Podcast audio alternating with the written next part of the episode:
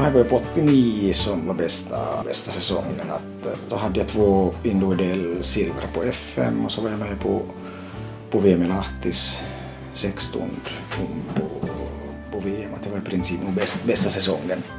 På 1980-talet hörde Johan Lind till eliten bland landets skidåkare. Att det här olyckoskedet så jag var, jag var lite förnöjd att jag kom in tillbaks i livet. Och du vet, ska man vara elitidrottare så får man inte vara förnöjd.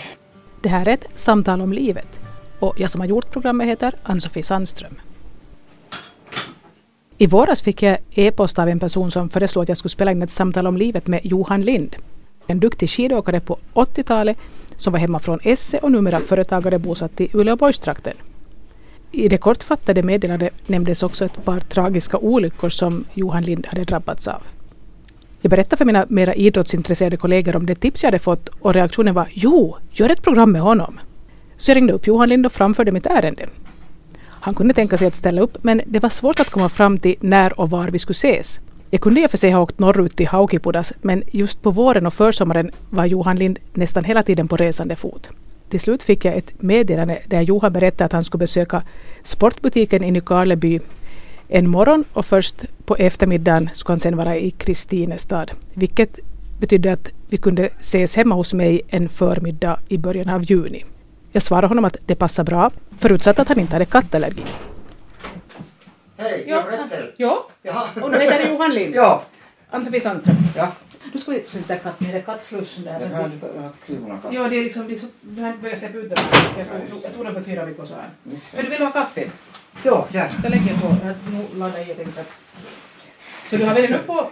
Jag var till det här uh, Johans Ja, just det. ja. jag. Okej.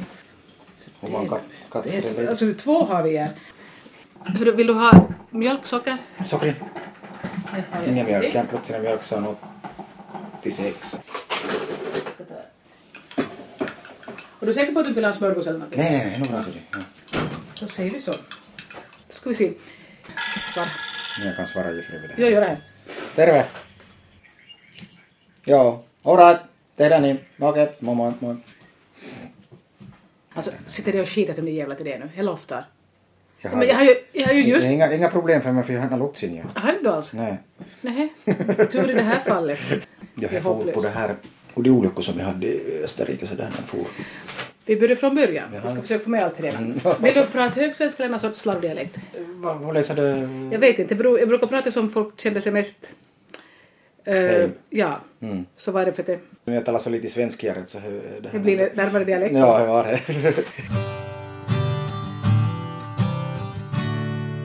Vi börjar om. ja. Säg vem du är. Eh, Johan Lind.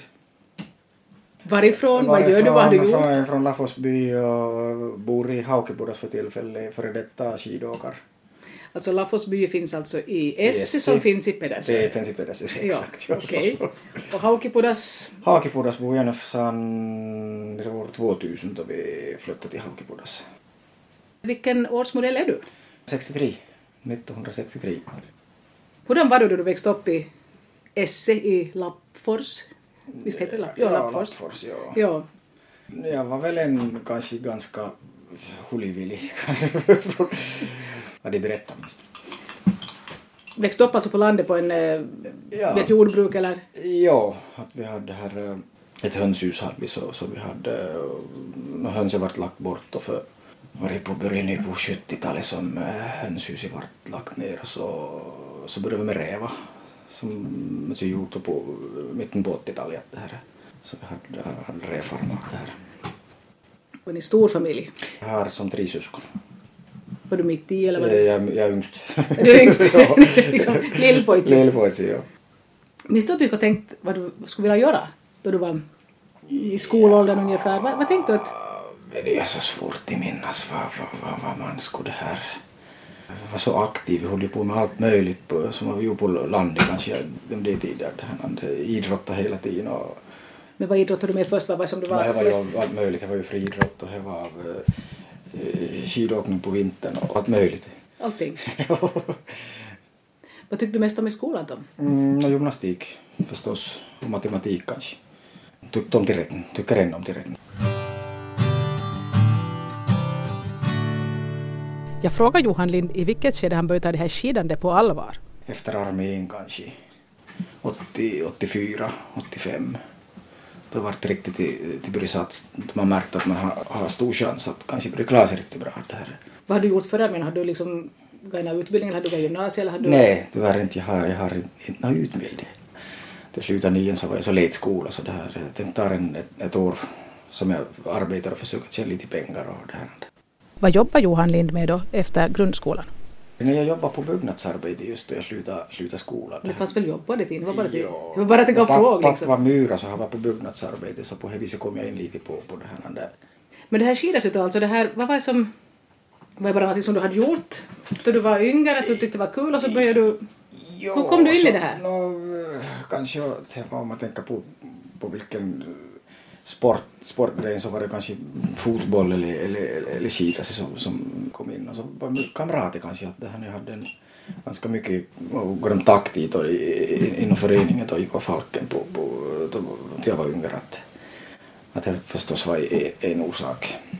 Och så förstås är det att man, man märkte att, att man hade en chans till, till att börja klara sig riktigt bra. Det här. Vi hade en tur juniorcup då på då vi var under 20 år som var land, landsomfattande. Att, eh, det betyder att om vi hade 6, 7, 8 deltävlingar på en vinter så det betyder att på varenda tävling så, så var det under Finlands bästa. Och jag började klara mig så pass bra så jag var på fler deltävlingar så var jag inom tre bästa. I, så jag visste att jag skulle ha bra chans till att klara mig på, på skidåkning om jag satsar ordentligt. Så var det skilt tillfälle att du minns att du bestämde för att nej, nu satsar jag på Ja, det här? faktiskt så var det nog, eh, vi hade en resa som vi skulle ha sluppit, eller har varit anordnat på början på 80-talet, visst var det, eller, ja, början på 80-talet. En gång per, per vinter så hade en, en, en juniorlandskamp i Östersund, som mitt Norge, mitt Sverige och så det här, det här svenska Österbotten. Och jag skulle ha sluppit med på det reso, men då hade en juniorcup i Kuopio på samma helg. Att det var ju alternativet att fara till Östersund, men jag hade lagt en, en målsättning att jag är inom tre bästa i Kuopio. Så då satsade jag på, på skidåkning. Annars så slutade jag med skidåkning och började en annan ställe. Och så var jag, jag var väl Anna, Tredje var jag i, i, i Kuopio. Så, så jag var på det viset just till jag var under, under, under 20 år. Det här. Alltså du skidade hur långt? Vad var det för sträckor du hade? No, det var ju, alltså, det var ju juniorklassen så det var ju 5-10 kilometer, 15 kilometer kom upp i 20-klassen och så vart det kom upp i seniorklassen så är ju norm, no- normalsträckorna som man skidar. 10, 15, 30 och 50 kilometer där. Vad var du bäst på? På FM-tävlingen så fick jag både på 50 och 50 skate så fick jag silver på 89. Och samma sak, både, både skate och, och klassisk var ganska, ganska lika. Det här, eh, Var inte ganska ny det med skate? Ja, jag kom ju skrinna sitta på, på 80, ja vad var det för Ja, jag vet jag tycker jag har inte 86, 87, 88, just 87 var det väl som det här sk- skating Mm. kom. Som hade. Jag menar då jag gick i skolan och vi ännu måste skida så fanns inte den här än. Nej, nej. Vad hände sen då? Ja, det vart ju automatiskt då att man började, började satsa mer och så vart det på, det viset att det här, jag var ju i armén. Och så fortsatte jag på, på byggnadsarbete i backet jag kom från armén och så fick eh, papp fick en propp, hjärtinfarkt alltså. Och det betyder att jag fick börja vara hem. Och så, så måste jag börja köra träfarmigt hem. Så vart det automatiskt då att jag slutade på byggnadsarbete och började köra träfarmigt. Och så vart det automatiskt då att jag fick, jag hade ju möjlighet att börja satsa riktigt mycket på, på skidor så jag fick börja vara hemma och köra träfarmigt och på, på det här där. Så det vart som automatiskt och började klara sig då bättre och bättre. Vi hade ju bra gäng på F, det här FSS som det här, eh, som klarade sig bra. Alltså det var ganska naturligt att man satsade, det var fler som satsade, satsade på, på det här. Har du satt upp några mål och sa att hur långt du skulle Ja, försöka? alltså det vart ju, eller man måste ju ha en målsättning precis vad man gör. Om man arbetar eller om man idrottar måste man ha en målsättning för att vara inspirerad. Att, uh, så det var ju en målsättning jag skulle slippa till VM i Lahti som jag slapp till på 89. Det här, men det, och sen hade vi på VM 89 så vart det följande att jag skulle slippa OS eh, och så var OS Lillehammar som, som var följande målsättning. här, alltså det funkar. Har du så det inbyggd tävlingsinstinkt att du tycker om att tävla? exakt. Ja, det har nog varit all, alla tider har varit, på det viset. Det här. Tror du man bara har eller, eller så måste, kan man bygga upp? För jag tror att jag har inte någonting om Nej, det. man, man har nog, tror jag. Det, det, det tror jag nog hårt, man kan inte läsa att, att Nej, man har det och så- har det så ja, ja. det inte att det Då kan man ju utnyttja ifall man har det. Ja, exakt. Ja. Men att- det kan ju gå fel väg om man är för tävlingsinriktat. Man måste ju kunna förlora om man tänker på det viset. Att, eh, det kan vara en, en, en det här negativ sak då, om det är för mycket att man ska vinna och vinna. Men det här är den saker som man, som man lär sig. Att det här, det. För du behövde mer kaffe. Ska du på det? Här finns nog ännu. Så länge, stängde jag av eller stängde jag inte? Nej, jag stängde på. När var då Johan Lind på toppen av sin skidkarriär? No, här var jag på 89 som var bästa, bästa säsongen. Att, eh, då hade jag två individuell silver på FM och så var jag med på, på VM i Lahtis 16 på, på, på VM. Att det var i princip bäst, bästa säsongen.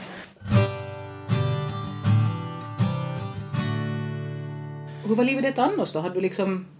Hade du Ja. någon familj eller hade du, var du singel eller hur var det? Nej, jag, jag, det här var, jag var förlovad med, med det här, en, en, en pormoflicka.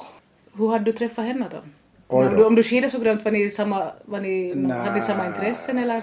Nej, inte på det viset. Jag kom nog genom kamrater som, som, det här, som vi råkade det här. Någon gång 18, 19, 20 år kanske jag var. Berätta om det här som hände. Trafikolyckor som, som Lotta Ja. dödade så jag var 90. Då for till arbete så det här äh, omkom en trafikolycka och tog kört frontalkrocka med en i Ytteressä. Så det var bara liksom inte det en... Ja, frontalkrocka så det här... Var det på vintern, Det här var på vintern. Det var först, första dagen då jag var riktigt äh, Lenui för och det här det var en, en, en, en utrycknings... En polis som var på väg till en annan, annan olycka som det här det, som sladdade över så, så det här det. Så jag var på, jag var på 90. Hon var gammal.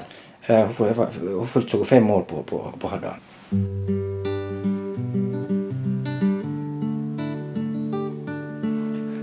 Då på morgonen så då var Lennart.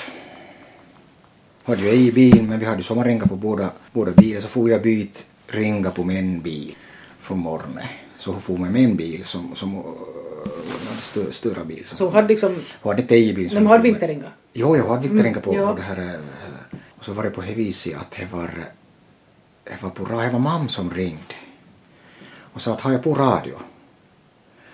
Att eh, här ser en olycka i Ytteressä. Det här, eh, det talar om att här är en röd bilen tog lite, eh, att, att ska jag kunna vara Lotta som det här när det började säga. Så vad skulle jag veta det här?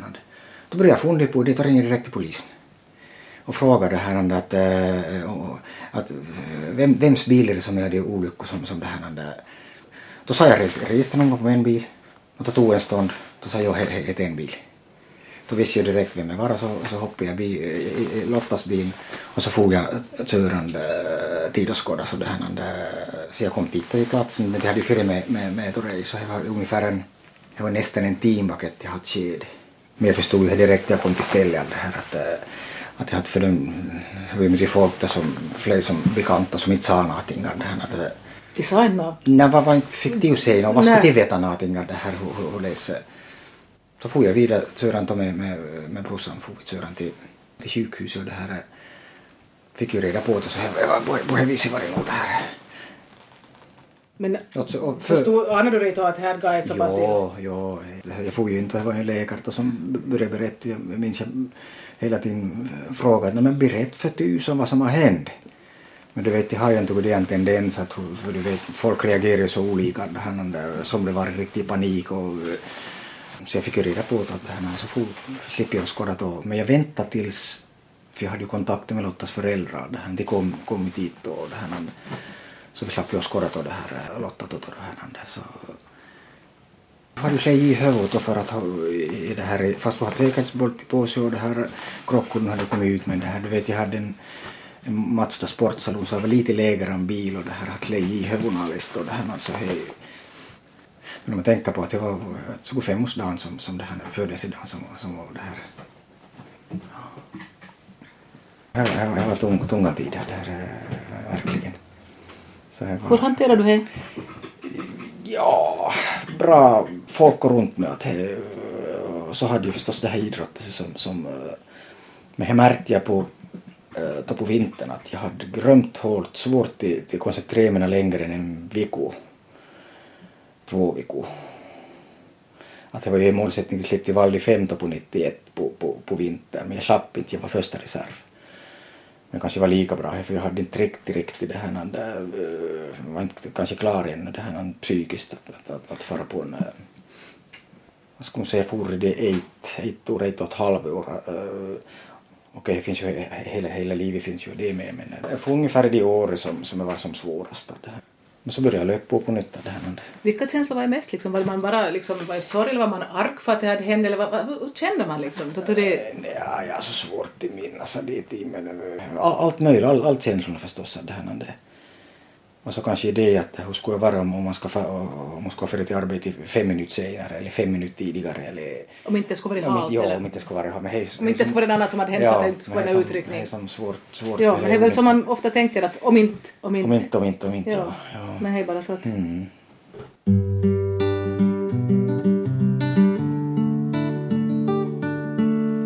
År 1991 råkade Johan Lind själv ut för en olycka. Ramsa och Österrike var på, på läger som jag det här for av en häst. Så slog jag det hände, så jag hade en, en, blödning i hjärnan. Så jag var i Salzburg på sjukhuset, var jag i, var i fem veckor som jag var på sjukhuset. Jag tyckte så var det ganska allvarligt? Ja, det var mycket allvarligt. Jag var medvetslös i var nästan två veckor som jag var medvetslös och så hade de genom medicin och så höll de mig nedsövd en, en, för två veckor var det väl som de hade nedsövd så det hände. Vad var, berätta vad du gjorde alltså. Alltså vi var på en träningslänk och så hade vi några bekanta som, som eh, i Ramsau som kom, kom emot oss med, med hästar och sådär. Så hade jag farit upp på, på hästryggen med en av de flickorna och så hade Kina iväg hästen och så for vi båda två och så jag hade slagit i huvudet. Alltså tappade du minne eller minns du alls? Ja, no, jag minns, sista jag minns så var att jag for upp på hästryggen. Eh, sista jag minns. Nästa minne som jag har så är från jag vid Vasa på, på sjukhus i fem veckor efter. Fem veckor? Så ja. du, du tappade fem veckor? Ja, i princip så är fem veckor bort. Jag har små minnen från, från sjukhus i Salzburg då, och det som var hälsa på mig. Jag har Kirvesni med Harry och, och så var TUL-gänget var och hälsade på. Jag har små minnen av det var. Men, men första riktigt som jag minns så jag var på sjukhus i Vasa fem veckor efteråt. Så det här. Men hurdant skick var det då du vaknade upp? Jag var ju helt, helt koll på det viset att vet, jag hade ju varit bort. Jag talade om att jag skulle ha varit i Köpenhamn och vart i USA jag vann jag hade det här där. Men oftast om man har en, en skada som jag haft i huvud eller hjärna så, så det, här, det är helt normalt att man, man, man är på det viset. Men som tur var så var jag så pass bra i skick och skit så, så det här. De opererade först och så de hade ju bort det som hade... Och som en blödning En blödning, blödning ja. i hjärnan, ja. Och följande morgon då de hade JP så, hade, eh, så måste de så för att de hade, hade eh, kommit en, en hade börjat blöda. Så de hade opererat på båda sidorna som de hade ihållit i det här. Så det var ju ganska, ganska allvarligt, eller det var allvarligt mycket. Allvarligt. Alltså fanns det en tid då man trodde att du skulle inte klara det? Jo, jo, alltså det var ju det här första tiden, du vet jag var medvetslös i en och en halv, två veckor på, på sjukhuset så det var det här, men som jag, som jag sa du så var jag bra skick så, så det här, det var, det var ju säkert en orsak till att, och, och, och, en sak så var det att det skedde i Österrike. För det for inte, om jag nu minns rätt, så for ungefär en och en halv, två timmar efter att det skedde de olyckor så var jag på operationsbordet i Salzburg. Och skulle hänt i Finland, i Lafosby, så kan ju hända att det skulle ha varit många, många timmar före, före de skulle ha gjort något. Det är ju ganska normalt i, i Mellaneuropa och Österrike, det, i slalombackarna, det, det sker olyckorna. Och, så de, de är ganska vana? Vana, ja. Eh, de röntgade ju mig i, Sladming och direkt från Sladming for de med eh, ambulanshelikopter till, till Salzburg. Och så transporterade de med, med ambulansflyg från Salzburg till Vasa. Hur länge tog det förrän du började liksom vara i skick efter att du hade vaknat upp? Jo, alltså jag får ju många veckor som jag var i, var i Vasa på, på sjukhuset och så Ja, det var ju en, en eh, många, många veckor som var att man, man det här skulle lära upp det på nytt och det här att hjärnan skulle börja funka fun på nytt normalt. Och det. Men som for så det var ju det här smaksinne och luktsinne. Och, så du har känner inte någon smak och inte lukt? Eh, nej, inte luktsinne har jag mera. Det. Men smaksinne har jag utvecklat på det viset att genom att jag har känner mig söt, sur, besk så, eller saltad. Mm. det, Men det här finliret liksom. Ja, helt, helt borta där. Så man kan servera liksom rokokaffe då du märker det. No, jag märker på det om jag, om jag är beskelig. Om jag, så jag med lyckas. Ja, om jag är pannsteg så märker jag Ja. Men som luktsinne så är jag helt bort. Men det här är mycket som har frågat, äh, är det inte problem? Då sa jag att det är problem för jag kan inte som tänka mig att det här, jag kan inte känna hur det ser att ha luktsinne för jag har ingen luktsinne. Det är svårt att, äh, det kanske han som har luktsinne kan inte tänka sig att ha bort det luktsinne. Nej men man, man vet ju själv om man är, när, när, man är ganska förkyld och inte man kan liksom Mm. då har man ju tillfälligt bort luktsinnet om man inte Nå, ja, kan andas genom ja, näsan. ja, ja. Och nu tycker man känner sig lite så det Lite ja. bortkollad. Ja, att det är liksom att, att man vet inte att mm. har kisset skitit nu eller inte. Ja. eller det. Men att, ja. Men i alla fall att det är smaksinnet så att du åtminstone vet vad du... Ja, på det viset att uh, jag minns att i första tiden efter det här olyckan så, så fruktansvärt mycket karameller, så du vet så mycket, mycket som är söta. Mm. Och samma sak som maten, så än, ännu idag så jag ska ha mycket mer salt i maten. För att känna Jag allting. känner, just det, ja, exakt. Det. Ja. Men det det, är det, nej, det har inte varit några problem. Nej, nej. Det, det, det, absolut inte. Så jag menar med tanke på hur pass allvarlig olyckan var så skulle jag kunna gå Jo, värre. mycket, mycket, mycket värre. Det, här, var kanske en orsak till att eh, om man tänker på att eh, jag gjorde ju comeback då ännu efter, efter det här olyckan.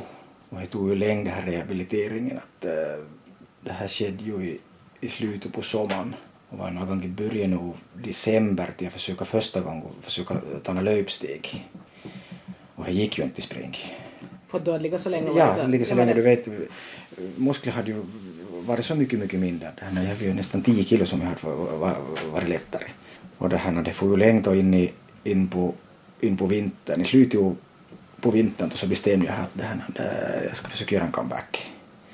Så jag hade ju kontakt med Punken i Jarmo som vi hade som tränat året tidigare om man skulle vara intresserad ännu att vara som tränare. Och det här är alltså 1990? Eh, alltså Nej, 92, 92, 92, 92. alltså följande, Ja, säsongen. 92, Det här, ja. Och han var ju intresserad eh, för att eh, det som han hade skett och det här så här var ju någonting som, som eh, han var intresserad om det skulle finnas möjlighet att komma tillbaks. Och på det viset kom jag ganska långt att vi vann ju ännu föreningen så vann ju två FM-stafetter en, en, en, efter olyckor. Men jag kom inte riktigt upp till det samma, samma standard som jag hade på, på 89, 90, 91. Att det här, så var det automatiskt då att det började komma under resultatet och, 95 då så avslutade jag karriären. Att det var sista FM-tävlingen på 95 som, som jag hade här. Var det liksom svårt beslut att... Nej, alltså jag, jag fick ju, eh, jag fick ju det här erbjudandet från Pelton i fabriken på, eh, på 95 att jag skulle börja som försäljare. Jag var ju involverad i det här produktutvecklingen på Pelton i i många, många år. På det viset så visade intresset då från Peltonen-fabriken om jag skulle vara intresserad till, till börja som försäljare och arbeta på och sådär. Då var det lätt att göra det beslutet att jag, jag, jag avslutar karriären. Och så kom jag in på det här, här branschen som jag är nu idag, den här försäljningsbranschen. Men vad det en- en annan skede som du tänkte att, som är, att du började fundera hur långt du skulle kunna gå ifall... Ja, visst, ja, men det är som onödigt till, till spekulerat det här. Jag hade ju målsättning att på jag hade ju lagt upp en, en, en målsättning just till Lille, Lillehammer-OS. Jag hade ju sponsorer som, eh, som var med fram till Lillehammer men det här eh, först Albert, Albert Wilfors, var Albert, Albert Will först och så kom Lillehammer. Att, eh, men jag kom ju förstås upp till, till humorsättningen målsättningen det här skedet. Det här, det, men som, som jag menar just att det här, det här olyckoskedet så var, jag var lite förnöjd att jag kom in tillbaks i livet. Och du vet, ska man vara elitidrottare så får man inte vara förnöjd. Är man nöjd med resultatet så, så oftast blir det man, man stagnerar eller man, man blir inte bättre. För att man måste ha en, en hög målsättning måste man ha förstås om man ska vara elitidrottare. Jag var lite kanske förnöjd med, med situationen att jag det här, det, Att du alls var vid liv liksom? Ja, exakt ja. Mm. Så går inte tillvara om man ska vara en el- elitidrottare. Man måste ju vara nöjd med livet men man får inte vara på det viset. Det här, är- och kanske lite lika också så, så känner jag kanske innerst inne att jag har inte möjlighet att komma upp till samma standard eller vara ännu lite bättre än vad jag var på, på 89-90.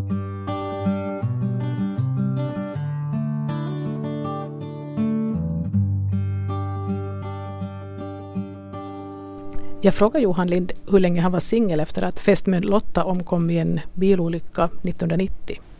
Hur länge tog jag for till 90?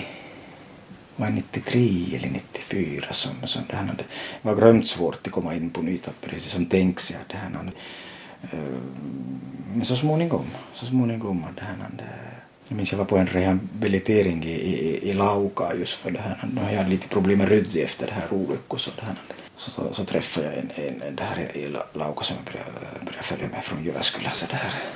så på det viset fortsätter jag det här. Blev det liksom bestående? Nej, nej, det vart inte. Men du hade ganska mycket liksom inom en kort jo, tid som hänt, kort tid, alltså. ja. ja. Men bra folk omkring. Just att eh, jag skulle nog säga att det var, var det här eh, viktigaste. Att det här. Men kanske det är en, en, en sak som, eh, som jag hade bra från idrotten då, att, som jag hade lärt mig från att, att hantera svaghet och styrkorna och det här är en förlust eller en vinst. Att det här var samma sak, att det var en förlust i det. Det här, att, mm, Så är det här livet. Hur kommer det sig att du nu bor i Haukipudas? Ja, alltså jag råkade det här som, som jag är gift med nu råkade på 90, 95 i Lappland som, som vi råkade. Och vi gifte oss på 2000. För hon är från Uleåborg och har arbete i Uleåborg. Sådär. Så Haukipudas är bara en bit utanför? Ja, hör ju till Uleåborg ett tag. Ja, gör det, så jag har varit som runt om i Stor Uleåborg Ja, alltså. stor Uleåborg, ja. ja. Har jag liksom, hur det känns att liksom börja bo en, på en helt finsk ort? Ja, inte på det viset att jag har haft så mycket, mycket att göra med, med, med arbeta på finsk, finsk område. Det är i princip bara jag på svensk, svensk eh, det här kustremso som de, de sportaffärer som, som, är, som är svensk. Annars är det går ju bara på finska. Det här, det. För firmor som jag arbetar åt så har ju- ju en så att eh, Men du tycks vara, vara ut på vägarna ganska mycket. ja, Jag försöker kommunicera med du har varit, du har varit liksom allstans liksom. Ja, som mest så om man tänker på vad jag har kört så 110 000, lite över 110 000 hade jag i det året just jag började, började färdas till Uleåborg.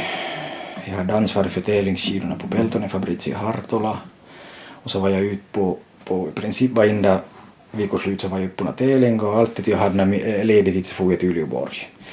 Man kan säga att du är ganska van chaufför. Nå ja, på det viset. Men nu har jag minskat lite. Du vet, jag har fått lite mindre det här försäljningsområdet. Att det här eh, ligger på en 70 000 i år ungefär som jag kör för tillfället. Det är ju mycket om man jämför med normal, men det här är mycket mindre. Tycker du om att sitta i bil och köra? Ja, riktigt, riktigt. Vad gör du? Ja, ganska mycket så var det nog ar- arbetet när man sitter i bilen. Det här, ha kontakt med, med sportaffärer och kontaktpersoner. Det här, det, Är det så att du liksom vet alltid hur man, hur man snabbast och enklast kommer från punkt A till punkt B? Att du har det här på klart att okej, okay, Helen satt på det här vägen för Ja, no, på det viset kände jag till de flesta vägar i det här. du vet vad det finns mest av det här ligger- Plåtpoliser, ja. Har du fastnat någon gång? Eh, Tyvärr, tyvärr. Det är lite dyrt. Ja. Lite dyrt dyrare fotografi Nej, tycker jag. Väntas nu var ett år så, så jag hade, hade jag åtta eller nio på ett år. Får man ha det? Nej, Börjar får man, inte- får man ha. ta- börjar inte ta körkort i avvänta dig? Ja, jag hade nog bort körkort i, i, i många år hade jag en gång i året som jag hade bort. Hur klarar du att sköta jobbet då? Nå jo, det var ju oftast just dit in då, då det här det- jag hade som mest så man var klassad som en lastbilschaufför i princip. Jag hade som, som arbetat sitta i bilen i princip. Så du fick här- spara tills... Ja, så var det ju en vecka som man, max två veckor som man hade bort och så fick man li, lite lägg i Då passat. då passat under semestern. Okay. Då ändrade jag för några för några år tillbaka så det, här, det var ett år som jag faktiskt hade fyra veckor bort. Men att jag hade bort körkortet på många, många, många år. Här, det, kanske jag var lite förståndigare, jag vet inte. och så förstås de farthållare som är på bilen så är ju, är ju en... eh, kanske bra, ja. otroligt bra. Man lägger på, på hastigheten som man får köra och Och så behöver man inte... behöver inte fundera på det viset. Eh, Tidigare det fanns de farthållare så var det kanske hade lite, man tänkte inte och skånat kanske på metan så mycket att om inte allt så hade man det 15-20 kilometer i timmen. Det här. Jo, det händer ganska lätt. Ja, Om man liksom om är rak väg och... ja, speciellt att sitta i andra, andra tankar. Ja, sådär, vilket man ju gör ibland. Ja, ibland.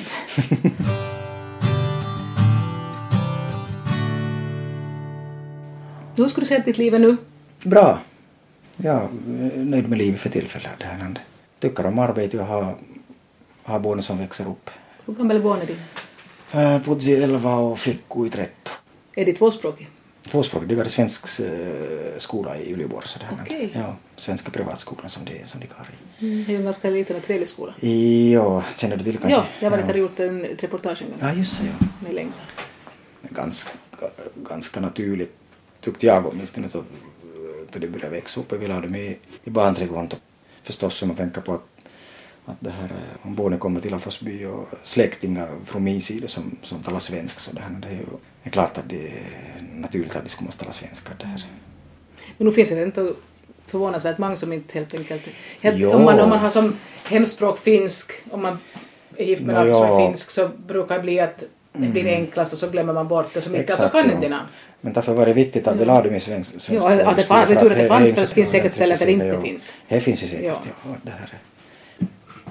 Så du hamnar liksom, du, du hamnar i norra Finland utan att du egentligen hade du hade knappast planerat. Du, Nej, du, alltså, bodde, kan- nej, i- alltså, du bodde i Esse dit ska, dit ska jag fara och där ska jag bo. Nej, du vet, jag rör mig så mycket på ändå på att jag är försäljare på det här. Det är representant för en, eh, så det här. eh, Om man tänker att inte jag flyttat till Uleåborg så kanske bäst, bästa stället som jag skulle kunna börja bo på så var Tammerfors för jag hade ju i princip hela landet som jag sköt om. Om man tänker Tammerfors så skulle jag ha det Du ska, det är ganska mitt ganska i mitt liksom. Att, i ja. det här. Jag tänkte på det här just om du har att eh, uh, livet blev inte som du hade tänkt att du skulle ha fortsatt med det här skidåkningen, jag menar att Jo, alltså jag kom, om man tänker på hur som jag var- var- varit mycket funderad det här eh, att jag fick ju svänga över på direkt jag började på Peltonen på, på 95 så, så försöker jag svänga över det här, det här bra sidan som, som fanns med, med idrotten med, med målsättningar och det här där, att var, så fick jag ganska bra svängd in på, på det här arbetslivet. För som jag sa just att det funkar lite på samma sak att man måste ha en målsättning i arbetslivet för att vara, vara inspirerad. har du som målsättning att du ska sälja så och så mycket? Ja, Alltså, alltså, man, det- man, du- okej, man, man har ju säljer du alltså försälj- he- he det här? skidvallon och så. Okej. som, ja. Har du nu att du ska sälja så pass mycket smörjor? Ja, alltså Eller man har ju som man, är- som man är en försäljare, en representant för en, en, som, som säljer en viss produkt. Så all firman har ju målsättningar Mm. och det här budget, vad, vad, vad, klart man har. Om man kommer upp till målsättning så är det en annan sak. Tycker det är, kul, det är det roligt liksom? Ja, otroligt eh, trevlig på det viset. Jag har som egen firma som, som det här, jag är som inte anställd och, och, och det här, det här firma som jag arbetar åt, jag har som egen firma som jag får provision har, har som kontrakt med det här. Så på det viset kan jag påverka eh, i arbetstakten. Det här, eh. Och det känns motiverande liksom? Ja, på det viset gjorde jag rätt. Jag började som 95 på Peltonen. Det här, jag tänkte att eh, om jag och firma så finns ju en risk att man gör det i åtta timmar per dag och så, så slutar man. Har, har man som egen firma så kan man påverka att man, man arbetar som man tycker, lite mer friare och kan påverka de försäljningarna. Man kan få tjäna ännu mer pengar eller, sälja ännu mer produkter. Okej, nu kanske om man kommer upp i det här åldern så skulle man kunna tänka lite i andra banor. Men, men det här, eh, Är pengar viktigt? Nej, inte, inte på det viset, men det här resultatet är ju viktigt. Och viktigast att man, man, man trivs med det man gör, att det är ju det viktigaste. Är du ofta det här i, i Esse fortfarande? Hos? Ganska lite det här. eh, Oftast jag är på väg ner på försäljningsresorna så brukar jag övernatta. Det här, man, man bor ännu i La- Lafasby som, som har huset så det här. Ska jag fylla i lite mer kaffe till? Ja, kanske. Du tycks jag somna det här odjuret min. Små... Vad är det för så? Jag vet inte. Jag tror det kan ligga på den, på den stolen jag under. Ja, just det. Jaha.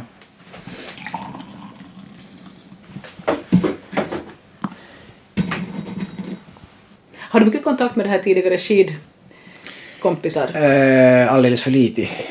En del, men det här, genom att jag är inne på det här branschen så förstås har, ju, har jag förstås att göra med, med en, en del och kanske också för att jag bor på an, andra områden så var det en del förstås var jag hade, hade kontakt men alldeles för lite. Men Har du det- alls funkar. skidorna med själv? Eh, alldeles för lite. Det här låter som du skulle vara... Kanske 300 kilometer skidor i vintras.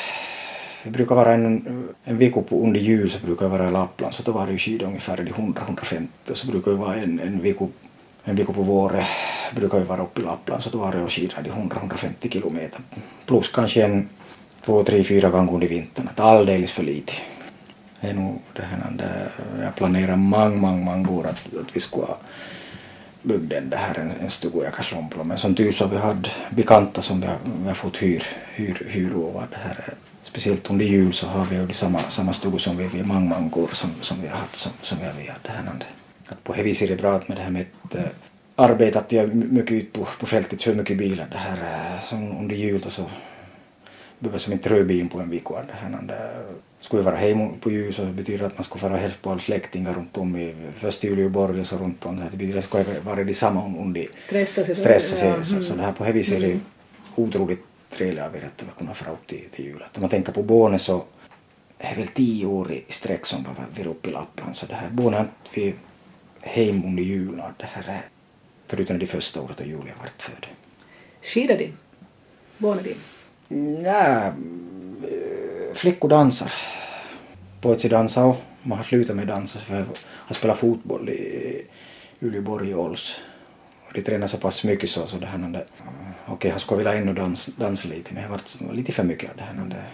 Ja, mycket ungdomar idag verkar ju ha så att de har lite väl många aktiviteter liksom Ja. som varenda... Mm, det har, vi har ganska mycket diskussioner om just med det här fotbollstränare. Det här, Jonas är 11 och de tränar fem, fem gånger i veckan som de tränar. Och det här, eh, du vet om eh, dansa så var tre gånger i veckan. Och, och det här dans är ju en sån sak att man måste uh, träna ganska mycket som ung för att, för att man ska få in den, den, den, rätta stegen i princip. Att det här, eh, så har lutat med dans. Men Julia klarade sig riktigt bra. Att hon, det, som pardans, så det, det här var, på FM-tävlingen nu så var det, det var första paret som, in, som inte slapp till final. Bra att, att, att de har fritidssysselsättning som de håller på med. Så det, fysiska tycks finnas med hos båda i alla fall. Ja visst, ja, det- här, ja. Det finns ju barn nu för tiden som inte vill göra någonting annat än sitta och skåda på en skärm hela tiden. No, exakt, ja. Det är bra att de har, har Mm. aktiviteter som de håller på med.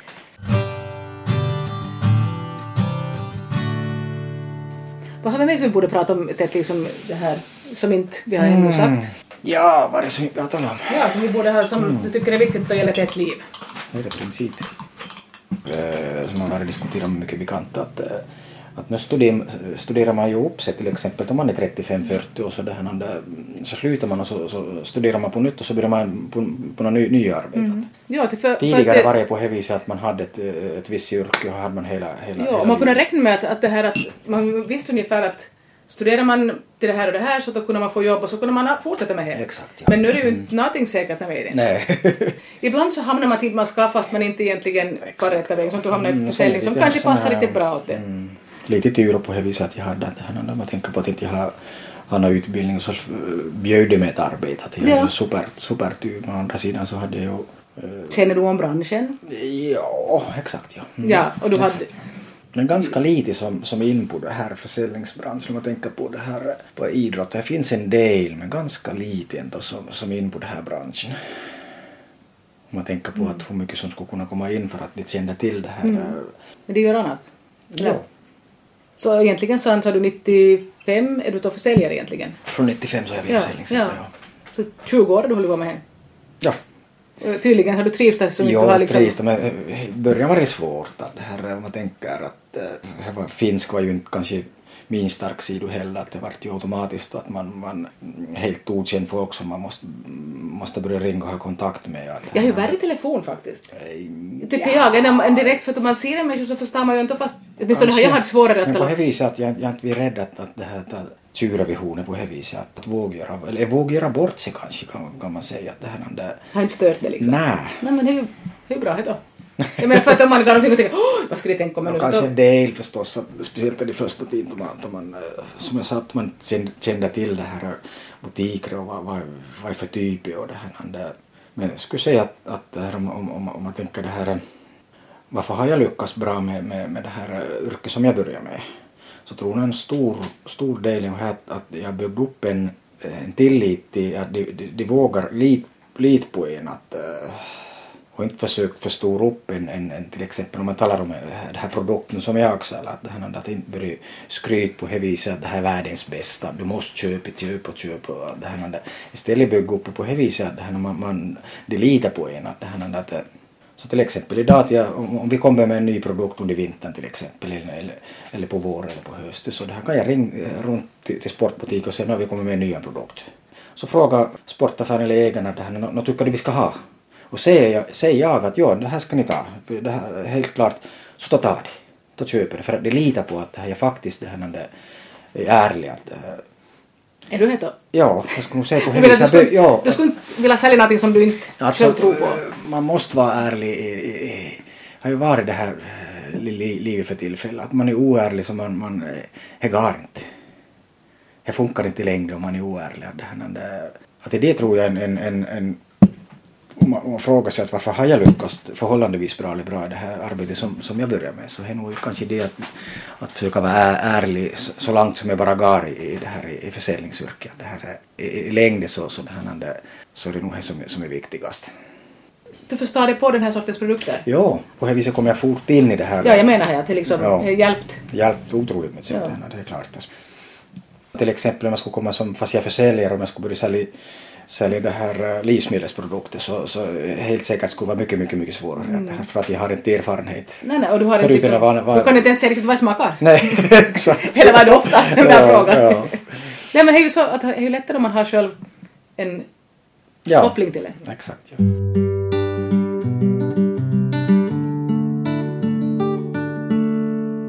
Så hur skulle du sammanfatta livet? Att vad, har liksom, vad, vad är det som mest har påverkat dig så att du har blivit som du har blivit? ja, vet du. No, nu påverkar det säkert det här som händer just i typ förstås det här skidkarriären påverkar och så de här olyckorna som, som hände på, på 90 och 91 egen olyckor. Det är klart man, man, man var formad lite efter det här. När livet lär intressant på det viset och man vet vad som händer imorgon. Man kan ju inte fundera på vad som, vad som, vad som händer imorgon. Det här. Nej, för oftast om man oroar sig för någonting så händer något helt annat i alla fall. Exakt, ja. Så det är som helt onyttigt fundera vad som händer imorgon.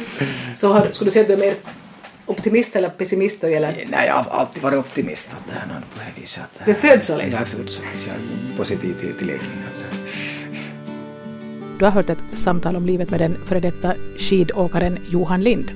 Och jag som gjorde programmet heter Ann-Sofie Sandström.